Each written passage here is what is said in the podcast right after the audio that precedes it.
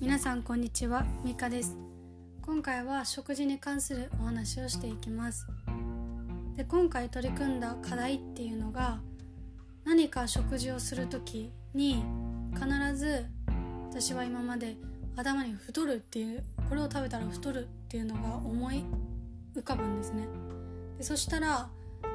それを食べないっていう選択をするか、まあ、友達といたら一番カロリーのないもの。を選択するかっていうような感じで過ごしていたんですけど私が取り組んだ課題は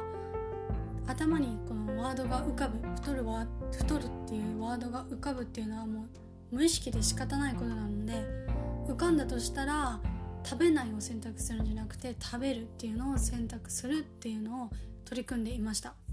で結果として現れたのが食への執着っていうのが一番効果に出てきたかな執着が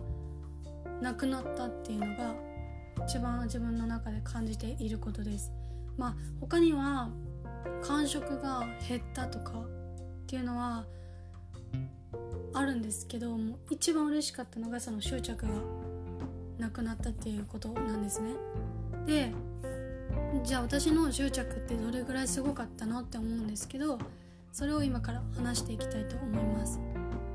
私が食事に対する執着が一番ひどい時期のお話をしていくんですけどまず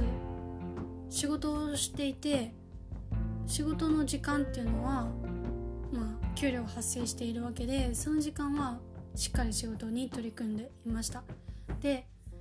仕事の休憩時間になると、まあ、お弁当を持っている持っていないにかかわらずコンビニにバーって走っててもう食べたいものを買う。目についたものを買うんですね。でまあ3個ぐらいは買ってたかな。買って人目のつかないところそのコンビニの付近。で人目のつかないところに行って買ったものを全部無心でこうバーって食べるんですよ。でゴミは必ず職場以外のところで捨ててからちゃんとゴミ箱にするんですけど捨ててから職場に戻ります。でも戻って何もないかのように、まあ、お昼ご飯を食べる。みたいな感じでしたね。で食仕事が終わりました。そしたら仕事のところから駅までの間に必ずコンビニによって何か買っていきます。少なくてもパン2つぐらい。私の中では結構おにぎり1個パン1個何かお菓子1個みたいな感じが、まあ、定番だったんですけど、まあ、それを買って駅の改札までの間、まあ、家に帰るまでそのお菓子を我慢するっていうのができなくて私はこれをお菓子をパンを我慢しているんだって思うとイライライライラしてくるんですよ。な自分に。なぜか。でそのイライラが止められないのでその職場から仕事うん違う違う違う職場から駅までの間でそれを食べきるんですね。でまあ電車はさすがに人目があったので食べなかったんですけど電車降りてから家までの間ここでもまた何かコンビニで、まあ、同じ定番のものを、まあ、3つぐらい買って家までの間に食べきります。で家では何もなかったかのように普通にご飯を食べます。で一回その家から駅までの間に原付だった時期があったんですね。でその時期にさすがに原付なのでめ我慢できる日は我慢してたんですけど無理な日はコンビニによってつまめるものを買うんですよ。で私ヘルメットがこう頭だけだったので口元を開いてたのでじうん信号で止まった時に頬張ってました。それを、まあ、芋けんぴとかがすごい好きだったんですけど芋けんぴとかを頬張りながら原付乗ってました。それぐらいすごく執着してたんですね。もう何もない時間っていうのが耐えれなくて何か必ず口に入れておかないと。無理でした。だけどこの課題に取り組んでその今まで3食朝昼晩のちゃんとしたご飯に対してすごく太るっていうのが敏感だったんですね。そこで我慢する分後のそのコンビニで食べるっていうやつはもう我慢の限界が来てイライラが来て食べてるのでここで太る太らないっていう判断体にいい悪いの判断はもうできないんですよ。食べるしかない。無意識でも食べて後で後悔。ああ食べちゃったら太るな。って思ってその後のご飯っていうのをあこのやつすごい油乗ってるから控えようとかってなんかそこのちゃんとしたメインのご飯を削ることが多かったんですね。なんですけどちゃんと朝昼晩のバランスを考えた自分で自分の中でこれが健康的かなってちょっとまあ